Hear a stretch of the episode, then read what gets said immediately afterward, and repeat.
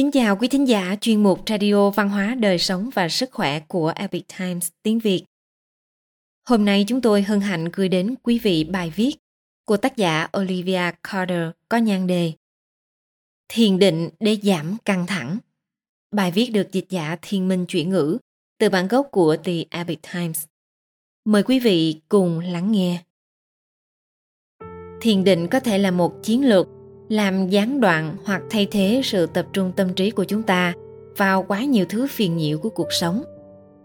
Sau một vài tuần làm việc đầy hưng phấn, tôi vừa dở máy rửa bát vừa suy nghĩ về một giai đoạn mới, dễ dàng hơn trong cuộc sống mà tôi và chồng tôi sắp bước vào.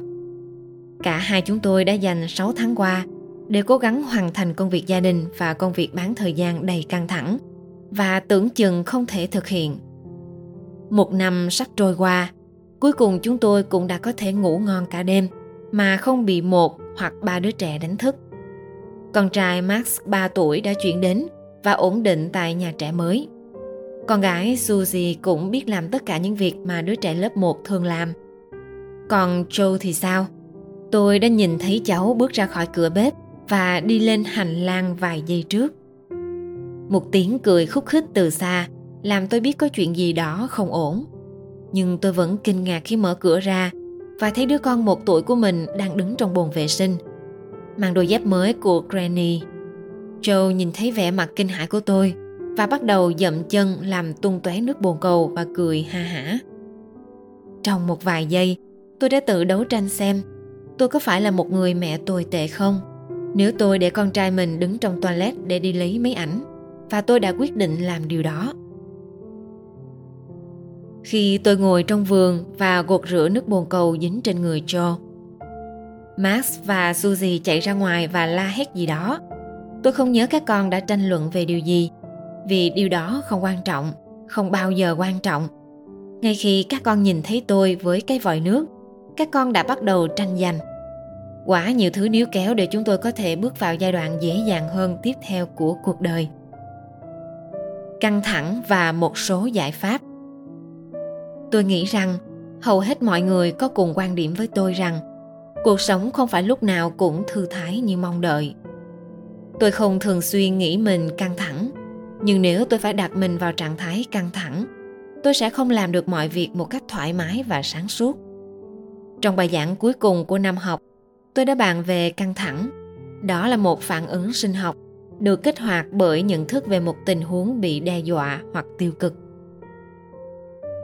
điều thú vị là căng thẳng chắc chắn là một điều có thật. Tim đập nhanh hơn, da đổ mồ hôi nhiều hơn và hoạt động của não thay đổi. Tuy nhiên, cùng lúc đó, những tác động này được thúc đẩy bởi các mối đe dọa được nhận thức hoặc mong đợi. Điều này hoàn toàn khác với phản ứng của cơ thể đối với một chấn thương thể chất hoặc một vấn đề tiêu cực như đau, chảy máu hoặc đói. Tuy nhiên, những cảm giác xấu liên quan đến căng thẳng là phản ứng cần thiết và thông thường để nhắc nhở cơ thể tránh những tình huống nguy hiểm. Vì vậy, cách duy nhất để giảm căng thẳng là thay đổi hoàn cảnh hoặc thay đổi nhận thức về những hoàn cảnh đó. Trong một số trường hợp, tôi bị nằm ở chỗ không có lựa chọn nào là khả thi. Tuy nhiên đối với hầu hết mọi người, có những điều có thể giúp chúng ta giảm căng thẳng. Chúng ta thực sự không thể trốn khỏi lũ trẻ, cũng như không thể thoát khỏi một ông chủ khó tính vì vậy nếu không thể kiểm soát các vấn đề cuộc sống khiến chúng ta căng thẳng, thì ít nhất chúng ta có thể cố gắng giảm tác động của những vấn đề này. Một phương pháp giảm căng thẳng đang ngày càng phổ biến là thiền định, được cho là có nhiều lợi ích về sức khỏe tinh thần và thể chất. Bản thân tôi không phải là người thường xuyên ngồi thiền, nhưng trước đây tôi đã nghiên cứu về tác động của thiền đối với nhận thức thị giác và tôi tiếp tục quan tâm đến khoa học thiền định.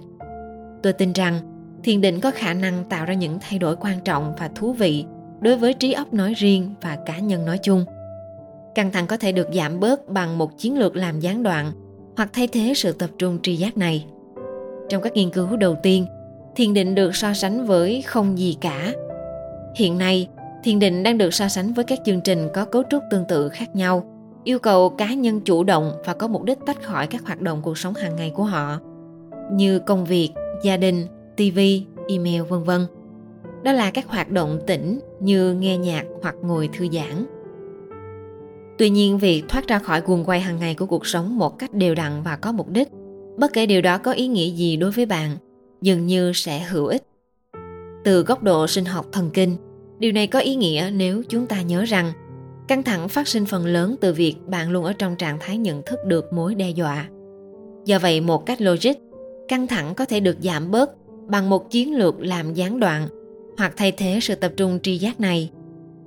Trong khi một người ngồi đó và tập trung tâm trí vào hơi thở, thì mức độ ảnh hưởng của các bản nhạc êm đềm hay tiếng sóng cuộn của đại dương trong việc giảm căng thẳng vẫn là một câu hỏi tất nhiên về lý thuyết thì tất cả điều này nghe có vẻ ổn, nhưng thực hiện thì không đơn giản tôi phải thú nhận rằng, trong khi tôi tin chắc rằng mình sẽ được hưởng lợi từ thiền định hoặc bất kỳ hoạt động thả lỏng có mục đích nào khác nhằm thoát khỏi những bộn bề của cuộc sống.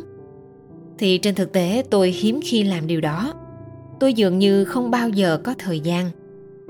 Thành thật mà nói, tôi tự hỏi liệu sự ưu tiên có ý thức đối với sức khỏe tinh thần và thể chất của chính mình cùng với quyết tâm kiểm soát cuộc sống của bạn để có thời gian có phải là một nửa chiến thắng trong trận chiến hay không?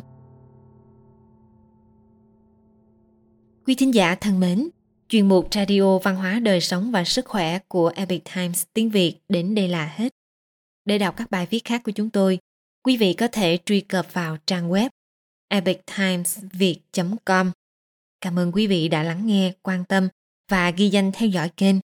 Mến chào tạm biệt và hẹn gặp lại quý vị trong chương trình lần sau. Kính chúc mọi điều bình an và tốt lành tới quý vị cùng người thân.